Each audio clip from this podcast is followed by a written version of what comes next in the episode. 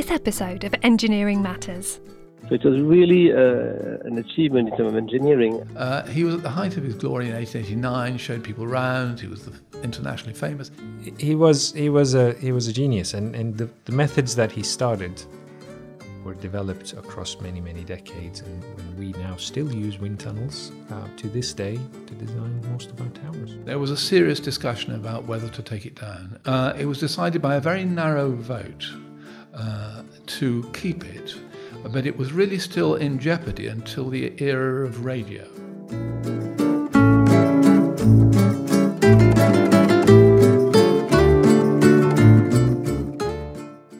Welcome to Engineering Matters. I'm Bernadette Ballantyne, and in this episode, we're taking a trip to Paris to 1884, where a famous and successful engineer called Gustave Eiffel was proposing that a new 300 metre tall tower should become the centrepiece to the World Fair of 1889.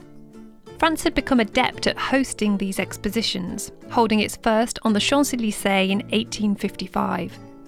Exhibitors came from all over the world to participate in the enormous international trade fair. Paris even introduced an art exhibition at the heart of the fair, which had traditionally focused on industrial activity. More world fairs followed in 1867 and 1878, each bigger and more impressive than the one that came before it. So the World Fair of 1889 would have to do something very special if it was to outperform its ancestors. The answer, proposed Eiffel, was to build the world's tallest structure, a dazzling demonstration of France's industrial power, which would not only form a platform from which visitors could see the whole of Paris, but would be a feat of engineering never accomplished before. People were getting very interested in designing tall towers at the beginning of the 1880s. This is architectural historian Professor Andrew Saint, a member of the UK's Institution of Structural Engineers History Study Group. And also in the air was to have another of these big exhibitions at which Paris got to be so uh, good in the 1850s and 60s and 70s. They had them more regularly than the British did. And uh, in 1884, they decided they'd have another of these exhibitions in 1889. And that was the point at which Nouguier and Koechlin uh, went away and designed the first draft of the tower. Émile Nouguier and Maurice Koechlin were civil engineers working for Eiffel's engineering company. And when they took it to Eiffel, he said, No, this won't do. I, I don't really agree with it. Uh, it's too crude and it won't do in Paris. Their original proposal was for a quite simple metal pylon standing on four latticework legs, which joined with metal struts at regular intervals converging at the apex. And it was made of wrought iron rather than steel that we see tall towers made from today. People now talk a lot about steel structures, and they're just coming in at that point, but they were experimental to a large degree, and steel was expensive. Wrought iron was tried and tested. But despite his confidence and experience working with wrought iron, Eiffel was less convinced about the initial design for the tower. Its stark, open, almost ladder like form needed to be much grander if it were to become the pinnacle of the World Fair. So they went then went to this man called Sauvestre, who was a freelance architect who worked quite often with the Eiffel team. And uh, what Sauvestre did, he put the arches in at the bottom and he put some decoration in. And when that, and then that was incorporated in design. And when Nouguier and Koechlin took it back to Eiffel, he said that will go. Eiffel would know. He was someone who really understood structures and constructability. I think an important thing to understand is he was what in France they call an ingénieur constructeur, an engineer and a builder. The firm was a can do constructing firm. It wasn't just uh, a design studio or anything of that kind, producing designs for other people to build. They built uh, their own designs um, and it had many uh, sides to it, of which the um, design bureau, the Bureau de Design, and so forth, was just one. Uh, and um, Eiffel was at least as important for his methods and organisation of construction at the tower too, as he was for design. Not only that, he was very good at working out the finance, and the tower would not have happened had he not been able to convince the authorities he could build it in time and for a reasonable budget. This political support was crucial, as there was actually a lot of resistance to the tower, despite its potential to put France ahead of the rest of the world when it came to tall structures. It was about the double of the highest monument in the world, which was at the time the, the Washington Monument, which was uh, 169 meters. This is Bertrand Lemoine. He's an engineer, architect, and historian who's written more than 40 books about 18th and 19th century architecture, including the Eiffel Tower. Oh, I, I love this building. I love the tower because uh, I've been there many, many times. How many? I don't know, maybe a hundred times, maybe something like that. He explains the thinking behind building the tower. It was really uh, an achievement in terms of engineering and, of course, uh, a way, very evident way to show to the world uh, the capacity of France to build uh, such a structure, to be uh, using uh, up-to-date technologies, and, of course, a, kind of demonstration, political demonstration of, of the not only the know-how but also the industrial power that France had recovered at the time already. So it was really a kind of a statement but not everyone liked the statement that it was making. And there were some protests, local protests from people living uh, just nearby, but also more um, important protests maybe from the, the top uh, artistic intelligentsia of the time in France. These artists launched a campaign against the tower, which they predicted would become the dishonour of Paris, casting an odious iron shadow over the city. Among the insults were names such as the belfry skeleton, the skinny pyramid of iron ladders, and a hideous pylon of iron bars. And the protesters were all very well known men of influence. Maupassant, the writer, Gounod, the musician, Charles Garnier, the architect of the Paris uh, Opera.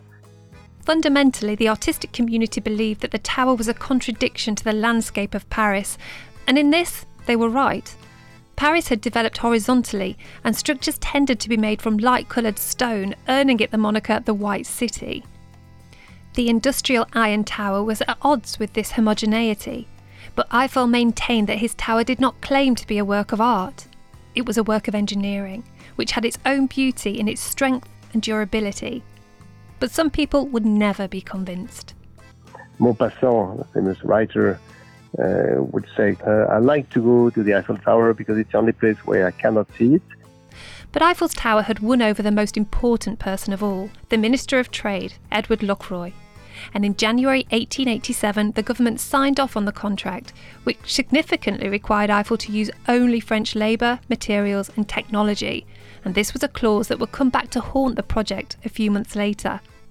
With the contract signed, construction needed to get underway fast, Eiffel was facing an array of challenges, from the need for new construction methods and working at height to the immovable deadline of the Paris World Fair, which would open on Monday, the 6th of May, 1889.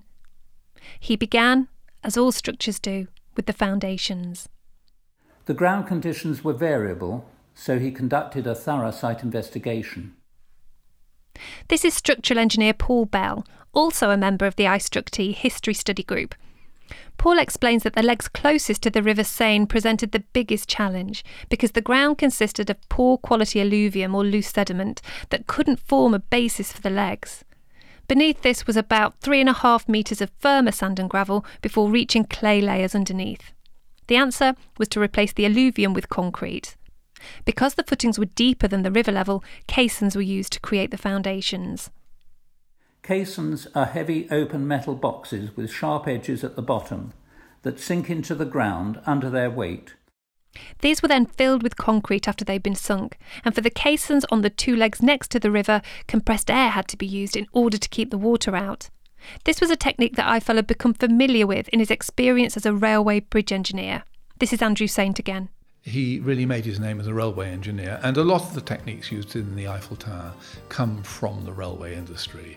Uh, there were a whole series of bridges, of which the, f- the first famous one is a, a, bridge called the Ponte Maria Pia in Oporto, which was designed mostly by a chap who worked for him at that time called Theophile Seyrig.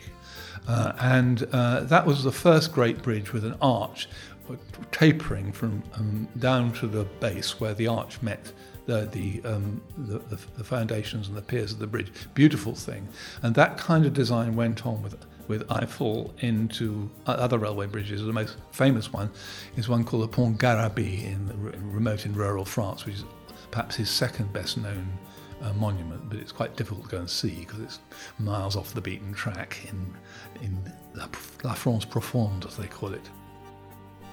Andrew explains how the legs rose from the concrete.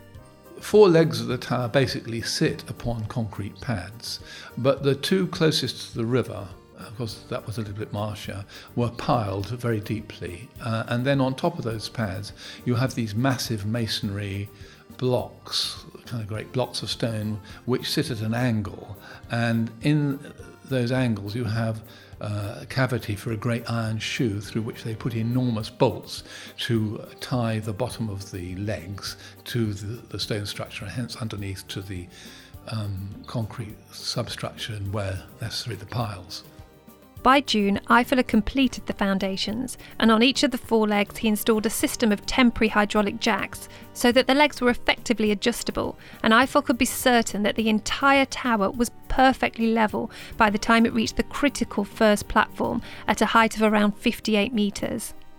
Construction itself was a formidable and impressive undertaking and could be considered the world's first design for manufacture and assembly DFMA construction project for every single one of the 18,000 components that were needed to build the tower were manufactured in the workshop at the Levallois-Perret factory. A team of 40 engineers and draftsmen prepared 3,600 detailed drawings, and Eiffel established an impressive production line, which culminated in just in time delivery of three to four metre long iron segments by horse and cart, and teams of four workmen connected the pieces with heated rivets, which contracted upon cooling, ensuring the integrity of every single connection. The speed of erection was incredible, says Bertrand. So uh, very fast erection, 22 months just for the iron part, uh, plus four, four, five months for the, uh, the foundations. Which, with today's modern construction methods and advanced thinking, would probably take even longer. I'm not sure. You're right. I'm not sure that today, if if if we were to rebuild a tower in Paris or elsewhere, even the UK, uh, I'm not sure we could be so so fast in the and designing and, and building the, the tower, such a tower. The question that troubled me most was how the three and four metre iron segments that made up the 7,000 tonne metal frame were hoisted up hundreds of metres into the air. How did they get the, the things up? Yeah, by, by, uh, by little steam cranes. Uh, so the crane ascended the, uh, at the time of the tower uh, was built. Uh, once you had built the structure uh, around the crane. They would raise would raise the cranes uh, some meters high, higher, and little by little, then the crane would be, uh, of course, at the end, the, the, cranes would be just at the top of the tower, and then you had to dismantle the cranes the spectators that arrived daily to observe the assembly of this monumental structure perhaps did not appreciate that the biggest challenge Eiffel faced on the project was not political opinion, or even the safety of his men who were scaling higher and higher to assemble the tower. It was the wind.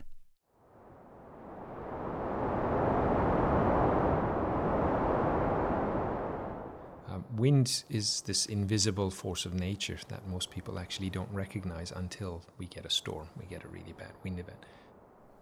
This is Ender Ozcan, a wind engineer for consultant RWDI who has worked on the world's tallest buildings.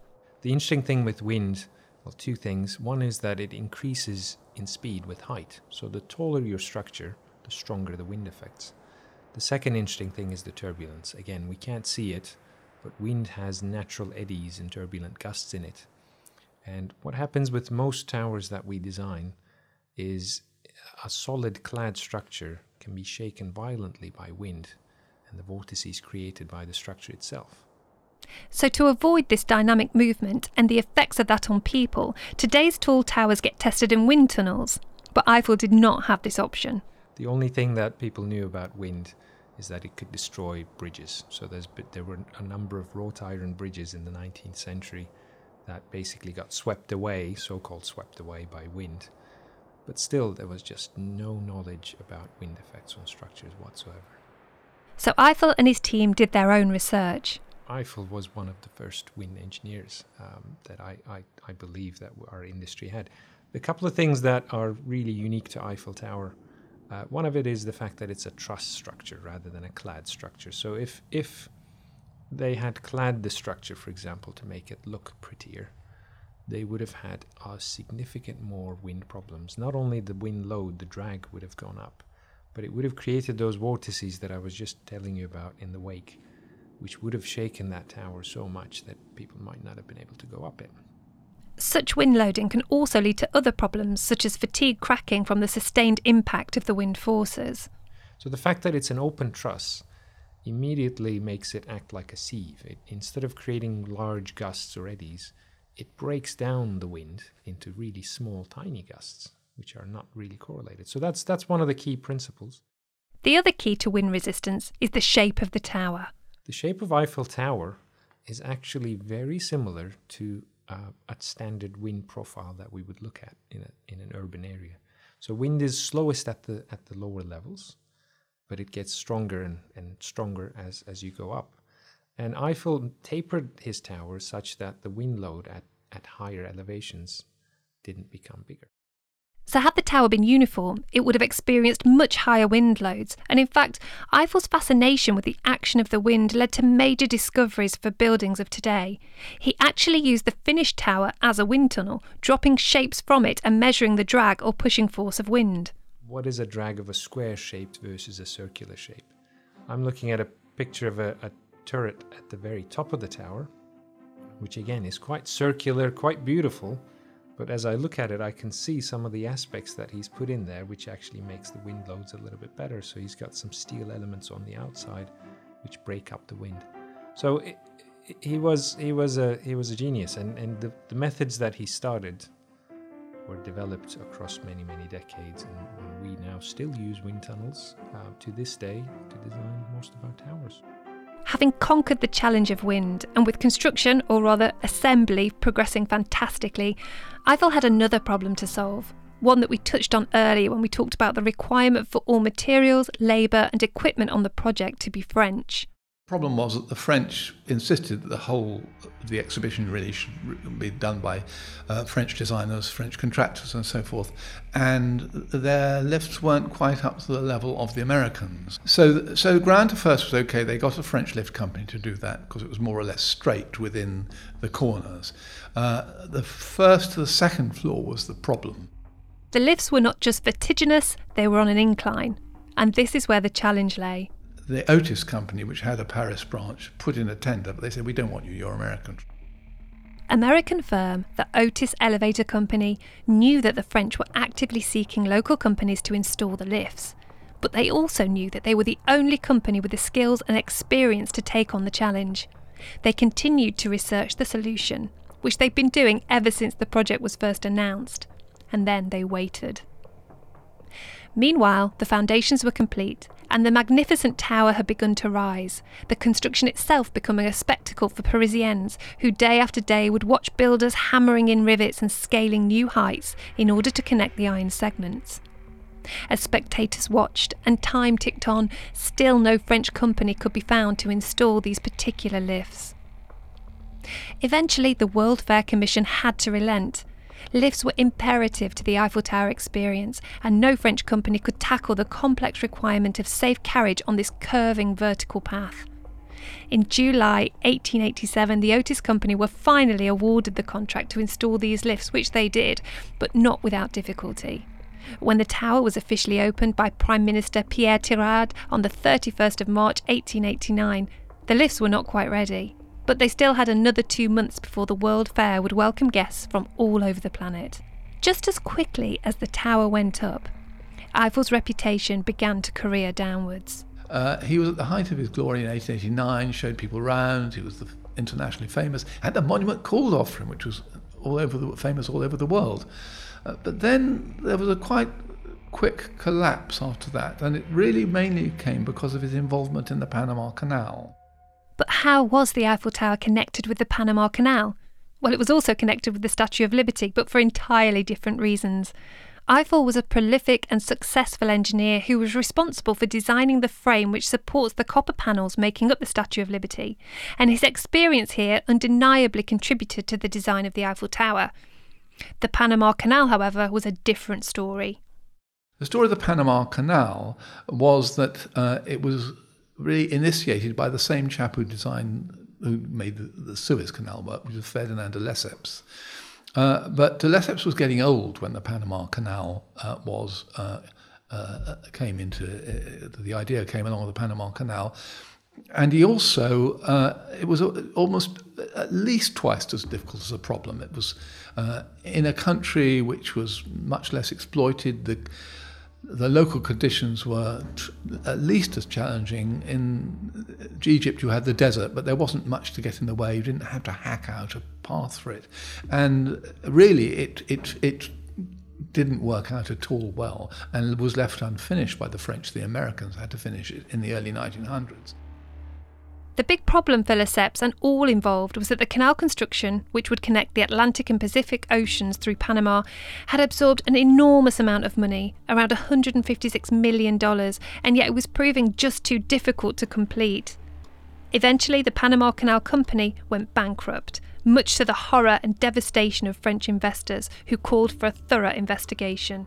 Um, Eiffel's contribution came in when they were getting what they thought was towards the end of the project, and he was asked to design the locks. And he got a very nice contract, thank you, to design these locks. Uh, and they were all built at Nantes, uh, prefabricated locks, and then shipped out. Uh, however, when the Panama Canal Company collapsed in, I think, 1892, there were these locks hanging around, uh, and people started to look into the accounts. They discovered uh, that um, Eiffel had only spent half the money he'd been given on these locks. Exactly what happened to the rest of the money I'm not quite sure, uh, but there was uh, some suspicion of corruption.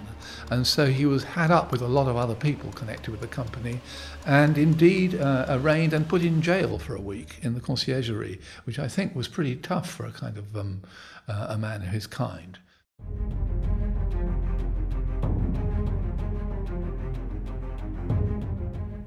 Eiffel was originally sentenced to two years in prison, but after just a week he was released upon appeal but this wasn't the end of his suffering. Just as things were looking pretty grim for the creator of the world's tallest structure, another disaster struck. At more or less the same time, one of the Eiffel uh, firm's bridges collapsed. All engineers have to expect some kind of disaster at some point, uh, and that didn't help at all. Uh, the firm was doing badly in a period of recession. Maybe the Panama Canal business didn't help, um, and it actually had to be sold so by the end of the 1890s, Eiffel was back on his own again, actually, uh, as an independent, mostly retired chap. Eiffel then turned his attention to science and investigation, making important progress in the field of aerodynamics. But what about the tower itself? Well, it opened as planned in May 1889 and became the highlight of the Exposition, with 2 million people visiting the tower in its first year. The original agreement gave Eiffel a 20 year concession period, during which he could recoup his considerable investment. He paid around three quarters of the 7.8 million franc construction cost. It had to pay its way, apart from anything else. Um, and in fact, it was very popular to start with. But it didn't stay that way. One of the interesting aspects of the history of the Eiffel Tower is that it didn't remain as popular as people think it was. I mean, now it's kind of world beating attra- attraction. Uh, but the original idea was just to put it up for a few years and then pull it down, partly, I think, because there was this nervousness about popular opinion. Uh, and if you look at the visitor numbers, they were very good in 1889, but they then dropped uh, quite seriously. They kept the tower until the next big world exhibition in 1900, when it was adapted. There were ideas about doing all sorts of funny things adding to it in 1900, but it was all right. But the, the visitors' numbers in 1900 weren't nearly as great as they were in 1889. And that meant less income. But the, the takings were going down the whole time, and it was getting a little bit of an embarrassment. The tower's future was looking grim. There was a serious discussion about whether to take it down. Uh, it was decided by a very narrow vote uh, to keep it, but it was really still in jeopardy until the era of radio. And then when wireless came in, it turned out to be a marvellous place for a wireless station. Radio saved the Eiffel Tower. Radio saved, saved the Eiffel Tower, yes.